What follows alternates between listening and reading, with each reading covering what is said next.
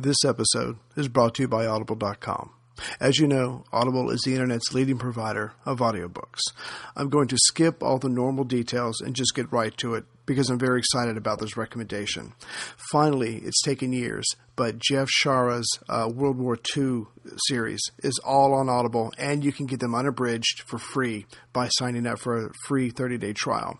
Uh, for the longest time, they were two credit books, which in the long run meant you couldn't get them for free, but now they're all one credits. You should definitely check them out. I've listened to every single one, and they're amazing. And the reader takes his writing and just takes it to a whole nother level with his ability with accents and voices. He does a great job. Uh, the first book is called The Rising Tide. The second one is The Steel Wave. The third one is No Less Than Victory. And the fourth one is The Final Storm. Trust me, you want to hear these books. They're amazing. He does a lot of uh, detailed research and he has and he's used a lot of diaries and journals. So he gets into the conversations that the commanders had. But at the same time, he also does a good job of showing you what the what the average person, you know, the, the uh, person in the tank or the person carrying a gun, what their life was like. All four of these books are amazing. You will love them, and you can get them for free. So please check it out by Jeff Shaara.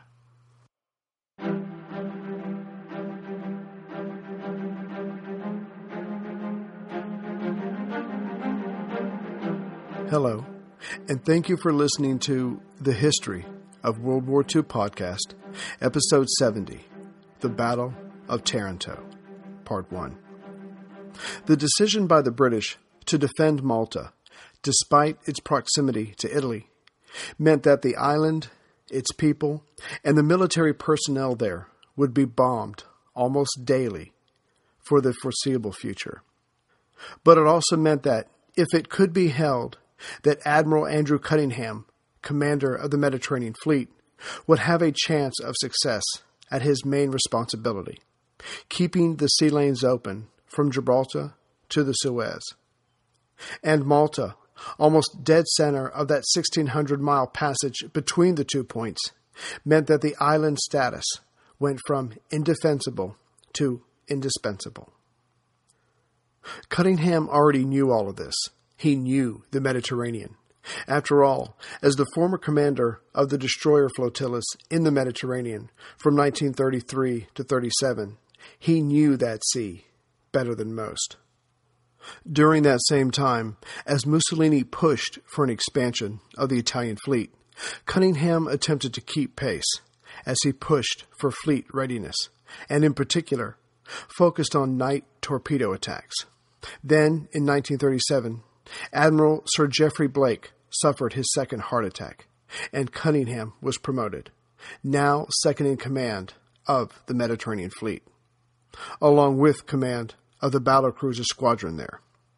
The HMS Hood was now his flagship. This workload would have probably sunk most men, but Cunningham was a natural. In August of 1938, he was ordered to London as the new Deputy Chief of Naval Staff. He protested, saying his talent for paperwork was lacking. But honestly, he just missed the blue water. But the Board of Admiralty thought highly of him, and, as Deputy Sea Lord, did the actual work of his superior. Then the first Sea Lord, Sir Roger Backhouse, died. Another was put in his place, and Cunningham, gratefully relieved, took over command of the Mediterranean fleet. But with hindsight, his time in London can now be seen as additional experience for what was coming battling for the Mediterranean and occasionally against Churchill, when his ideas outstripped the abilities of the fleet in the Mediterranean. By June 1939, Cunningham was happily back at sea, now as the commander of the Mediterranean fleet. His admiral's flag was atop the battleship HMS Warspite. Yes, he was excited, but also concerned. The British Empire had for decades like so many other countries, cut back on military funding. Some of this was from leaders like Chamberlain, who hoped to appease Hitler by appearing non threatening. Another major factor was that most industrialized countries were still recovering from the effects of the Great Depression. Still, Cunningham had loyal men under him who knew what they were doing.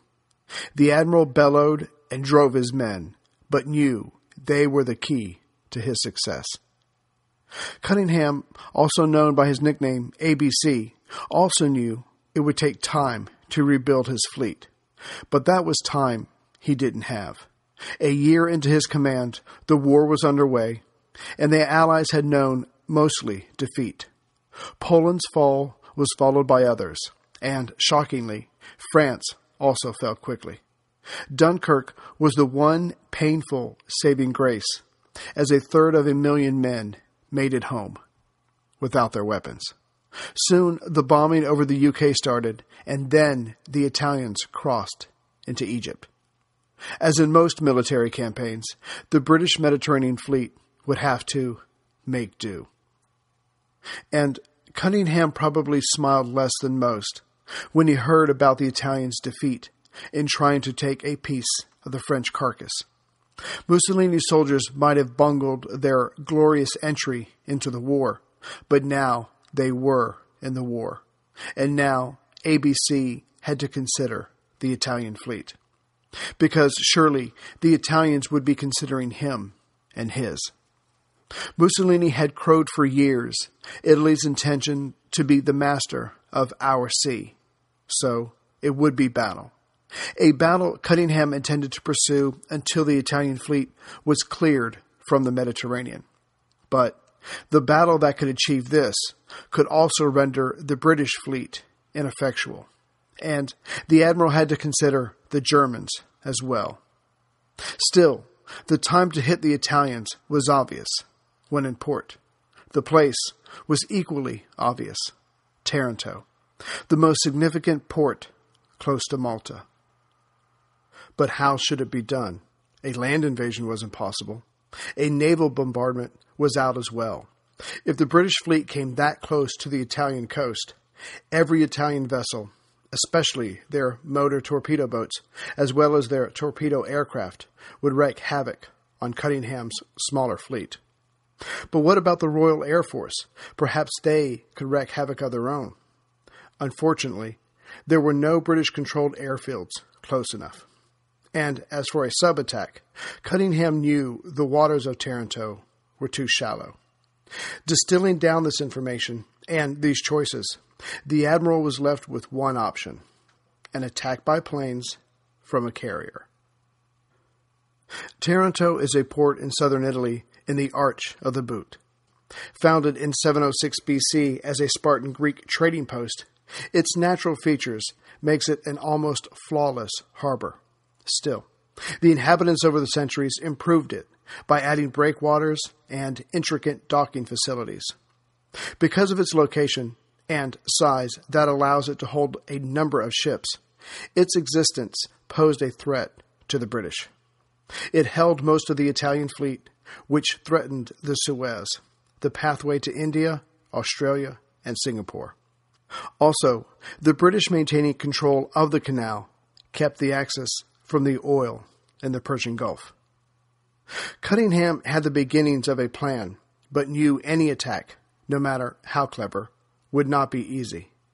They had to approach the enemy's mainland, get past dozens of reconnaissance planes, the guns of 54 warships, 21 shore batteries of 4 inch guns, as well as other batteries of rapid fire guns, all the while dodging the steel cables of 60 anti aircraft barrage balloons. If this layered defense could be run, there was a good chance the attackers would still not make it home. Taranto always had several squadrons of fighter planes in place. Risking one's life is one thing, throwing it away was something else.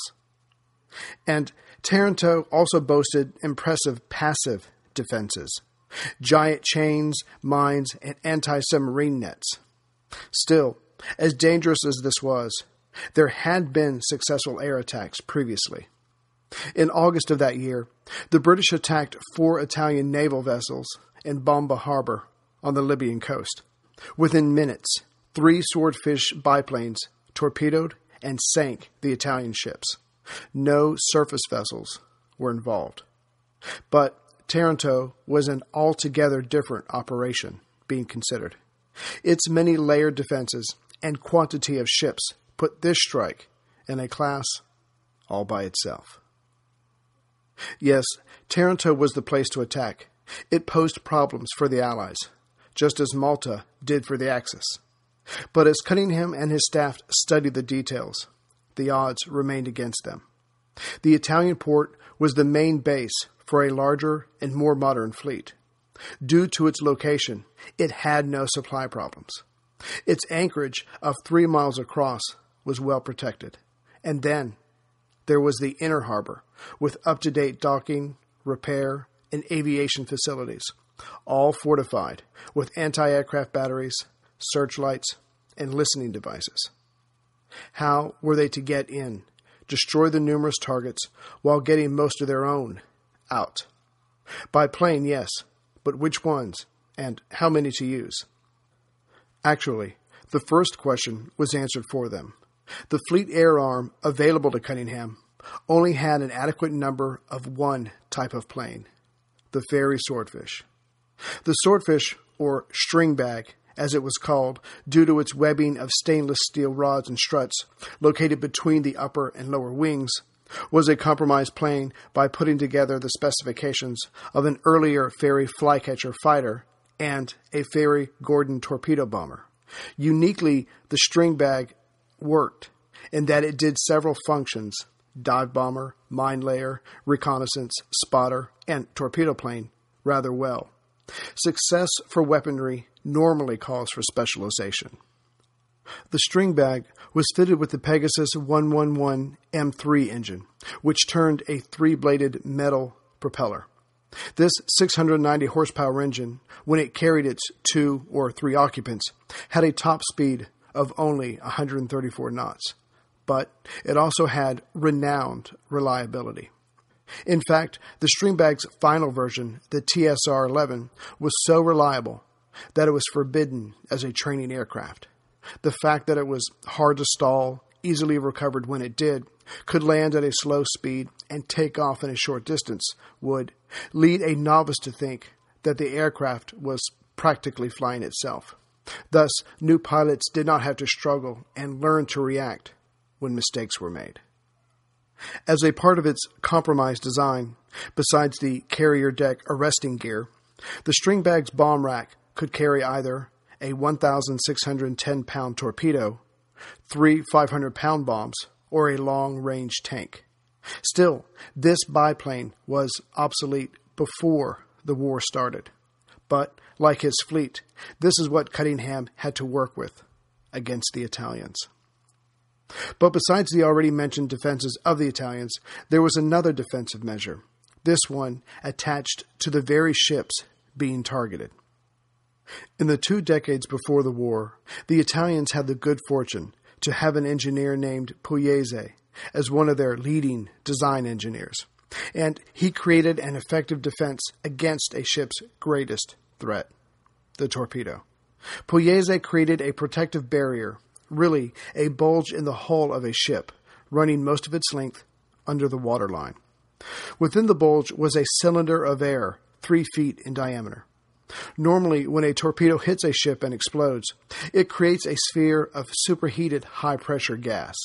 An area of water is formed, and its weight is directed towards the ship, thus increasing and directing the pressure and punching power of the water.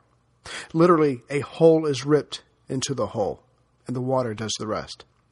But now, with the Pugliese bulge, the container protecting the hole would take the balance of the damage.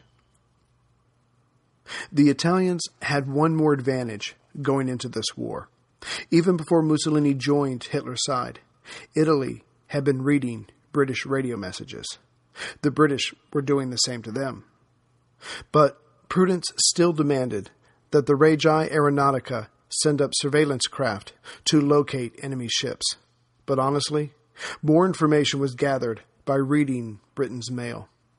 Equally impressive was the communication abilities of the Supermarina in Rome, as it could handle numerous outgoing and incoming communications simultaneously. In other words, the Italians had information and the ability to act on it in an organized way with more ships.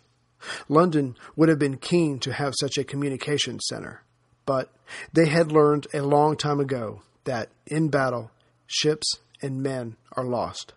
Those losses had to be filled, and the battle had to go on. And in the end, it came down to a captain and his crew to win the day by engaging the enemy. And Cunningham was eager to engage the enemy.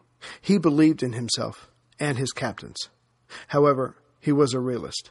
In July of 1940, he had in the eastern Mediterranean five battleships the Warspite, Barham, Ramillies, Royal Sovereign, and Malaya. But there were caveats. The Malaya's condenser regularly malfunctioned, which meant the engine's performance was unreliable. The Barham's guns couldn't be counted on, accuracy wise, when trying to match the range of the Italians. Ramillies and Royal Sovereign had boilers that regularly underperformed. Also, his seven cruisers had smaller guns with shorter ranges than the enemy. Next, the Egyptian dockworkers would run for shelter at the slightest possibility of a raid, and often staying undercover the next day as well, just in case. Another weakness was at Suez. The cruisers there each had only about 110 shells, enough for a few minutes of fire. And with his fleet was the carrier HMS Eagle, already obsolete, with hardly any armor on its flight deck. The rest of his assets were made up of 20 destroyers and 12 outdated subs. The addition of Force H under James Somerville, stationed in the western Mediterranean, helped, but that didn't reduce the number of Italian ships. That could only be done by battle. And the key to the upcoming battle was Malta. Malta was a harbor, fortress, airbase, supply depot, and reconnaissance outpost. And the first step for Cunningham in planning a raid against Taranto was reconnaissance. Before September of that year, his reconnaissance aircraft consisted of short Sunderlands, in essence, huge, slow, flying boats. Although relatively modern, they first took to the skies in 1937, they were not a reconnaissance pilot's dream aircraft. Their wingspan was 112 feet long, and their tail fins were 32 feet above the keel. Not exactly a small craft. Its cruising speed was 160 knots, with a range of 1,780 miles. And Taranto might only be 360 miles away from Malta in a straight line. But that line went over Sicily and the toe of the Italian boot. So the flight path had to be more to the east, which meant more time in the air to be shot at. Lastly, its four Pegasus 22 1010 horsepower engines could be heard 20 miles away. Not surprisingly, their sorties to and from trying to photograph Taranto were filled with faster Italian fighters making life hell. Clearly, something faster, smaller, and quieter was needed. The answer, unexpectedly, came from the United States. Glenn Martin, originally a partner of Wilbur and Orville Wright, formed his own company in 1917. Of his different designs, his aircraft, codenamed Type 167, was about to change the war in the Mediterranean. The 167 was rejected by the U.S. Army Air Corps, but it was soon offered up to other countries. In January 1939, the French Air Force ordered hundreds of them, preferring to call the plane the Glen. 215 Glens were in France when the country fell to Nazi Germany. During that six week war, the U.S. aircraft won the admiration of the French. After the armistice, the remaining 225 Glens were sent to Britain, still in their crates. They were assembled on the home island, and most were sent to the Middle East. Before being sent out, the Glen Martin was evaluated by Flight Lieutenant E. A. Titch Whiteley. There were obvious flaws, as in the fuel tanks were in the wings, and the tanks themselves had no self sealing features. One bullet and that would be the end of the plane and pilot. But overall, Whiteley liked what he saw. The Maryland Mark I, known officially by the RAF as a Martin Maryland, had two Wright 950 horsepower engines with a max speed of 251 knots and a ceiling of 28,500 feet. Its fuselage was made up of riveted aluminum, and its 47 feet length held a crew of three a pilot, bombardier, and gunner. It had four fixed wing guns, as well as an upper and lower rear facing gun. With a full load of bombs, its range was just over 1,000 miles. But what impressed Titch the most was that, at certain altitudes, this U.S. bomber could outrun a hurricane. Two weeks after his positive report on the Martin Maryland, Whiteley was ordered to fly a crew of three of them to Malta. They were to serve as the island's reconnaissance aircraft.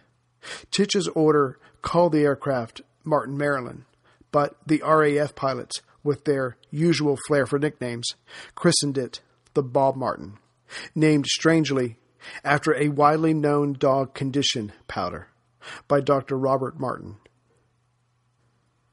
Given the plane's speed and Cunningham's needs, it was decided to fly the aircraft straight over Nazi occupied France and fascist controlled Sardinia.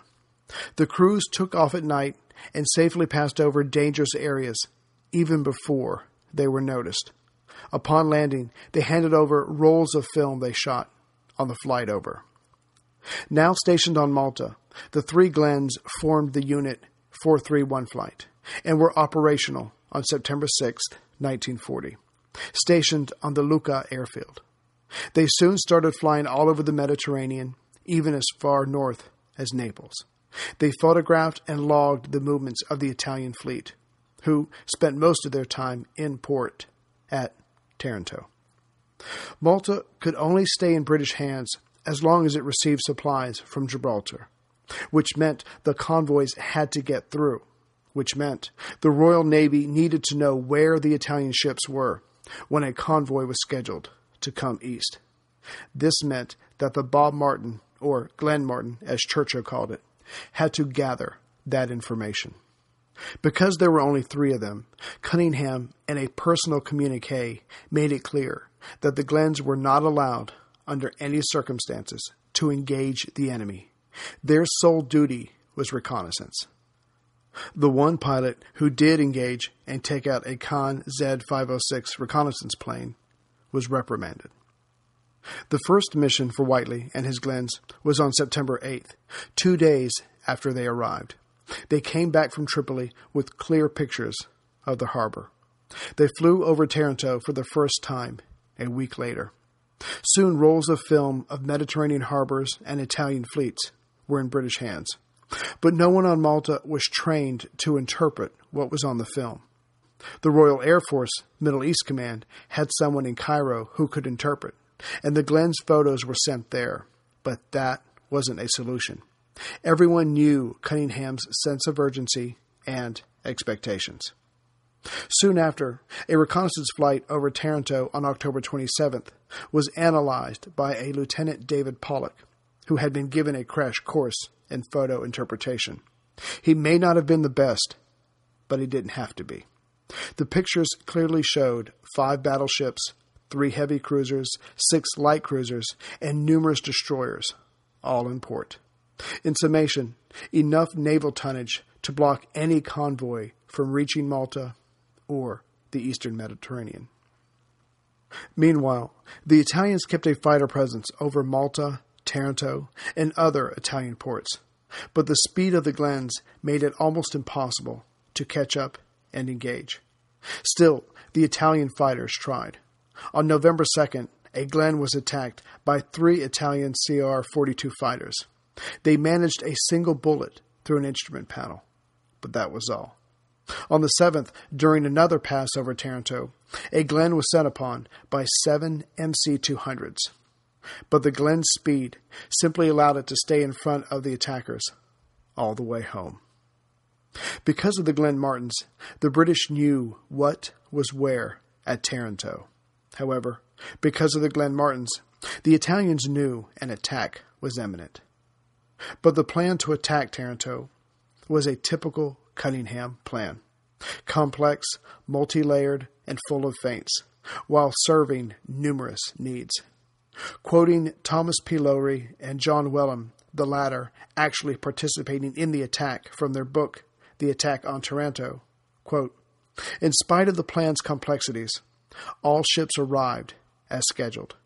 And because of its complexities, the Italians were deeply confused. Unquote. On November 11th, Mussolini had chosen a new commander for the Greek campaign. He then bought himself more time with Hitler by offering up one excuse after the other. Now, he just needed things to settle down.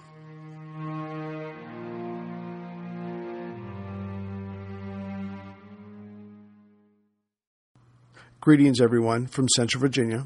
Yes, I just found out it's pronounced Taranto, not Taranto, from a listener who is married to someone, I'm sure she's a lovely lady from Italy. So thank you very much for correcting me on that.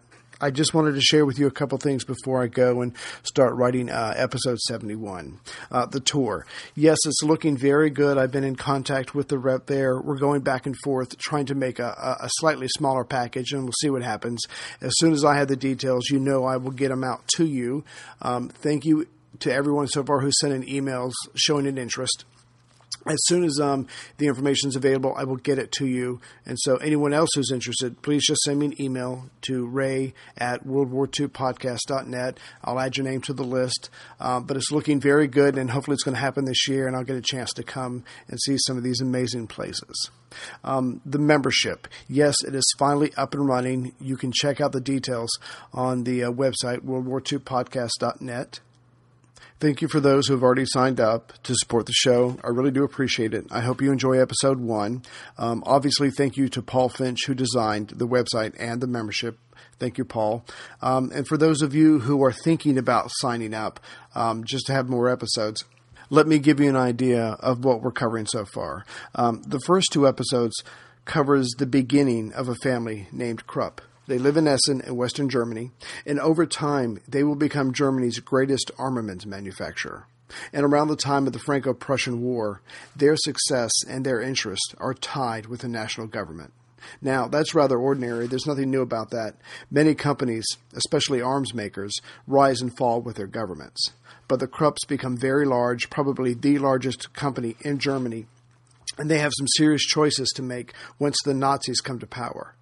Now, the Krupps, uh, I should say the main Krupp, because it's a privately owned company and it's always run by the oldest male in the family line. Um, they have to decide after they support the Nazis and they get into power. Um, they're thinking that they pretty much bought and paid for Hitler and that they're going to control him and they're going to use him to uh, wipe out liberalism and the unions in Germany. But they quickly find out who's the boss. So now they have to decide if they're going to toe the line with the government's new, many varied programs, especially when the uh, political prisoner camps start, and then later war prison camps start, and of course the concentration camps. Um, are they going to resist this? Are they going to use their power and their money influence? Or are they going to toe the line? They have some very um, tough choices to make. Now, this is a long story with lots of details because the Allied Army was able to get into Essen relatively quickly and capture tons of paperwork. But it's a fascinating story, and you get a glimpse into the upper echelons of how the Nazi power structure worked. In some circles, money was everything, in others, it was meaningless, as one was judged by their loyalty to Nazism.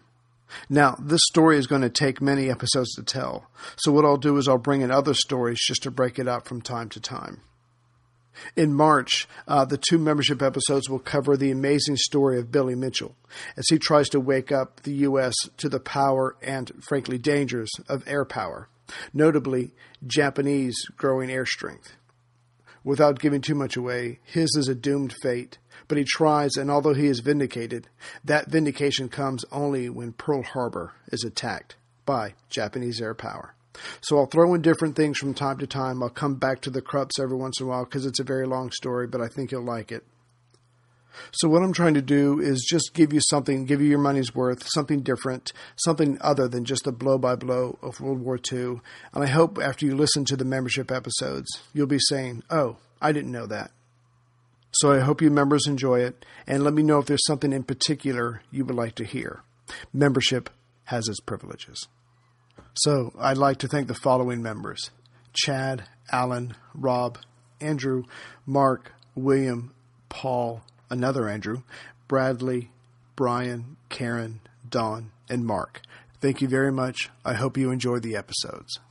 And lastly, I would like to thank Dustin H. from South Lake Tahoe, California, for his donation. Thank you very much. And I will see you as soon as I can with the actual Battle of Taranto. Take care, everyone. Everybody in your crew identifies as either Big Mac Burger, McNuggets, or McCrispy Sandwich, but you're the Filet-O-Fish Sandwich all day. That crispy fish, that savory tartar sauce, that melty cheese, that pillowy bun. Yeah, you get it. Every time. And if you love the filet of fish, right now you can catch two of the classics you love for just $6. Limited time only. Price and participation may vary. Cannot be combined with any other offer. Single item at regular price. Ba-da-ba-ba-ba. If you own a vehicle with less than 200,000 miles and have an auto warranty about to expire or no warranty coverage at all, listen up. CarShield has a low-cost month-to-month vehicle protection plan that covers more parts than ever. Visit carshield.com slash audio to find out how you could pay almost nothing for covered auto repairs. Drivers who activate this vehicle protection today will also receive free roadside assistance, free towing, and car rental options at no additional cost. Get your free quote today at carshield.com slash audio. That's carshield.com slash audio.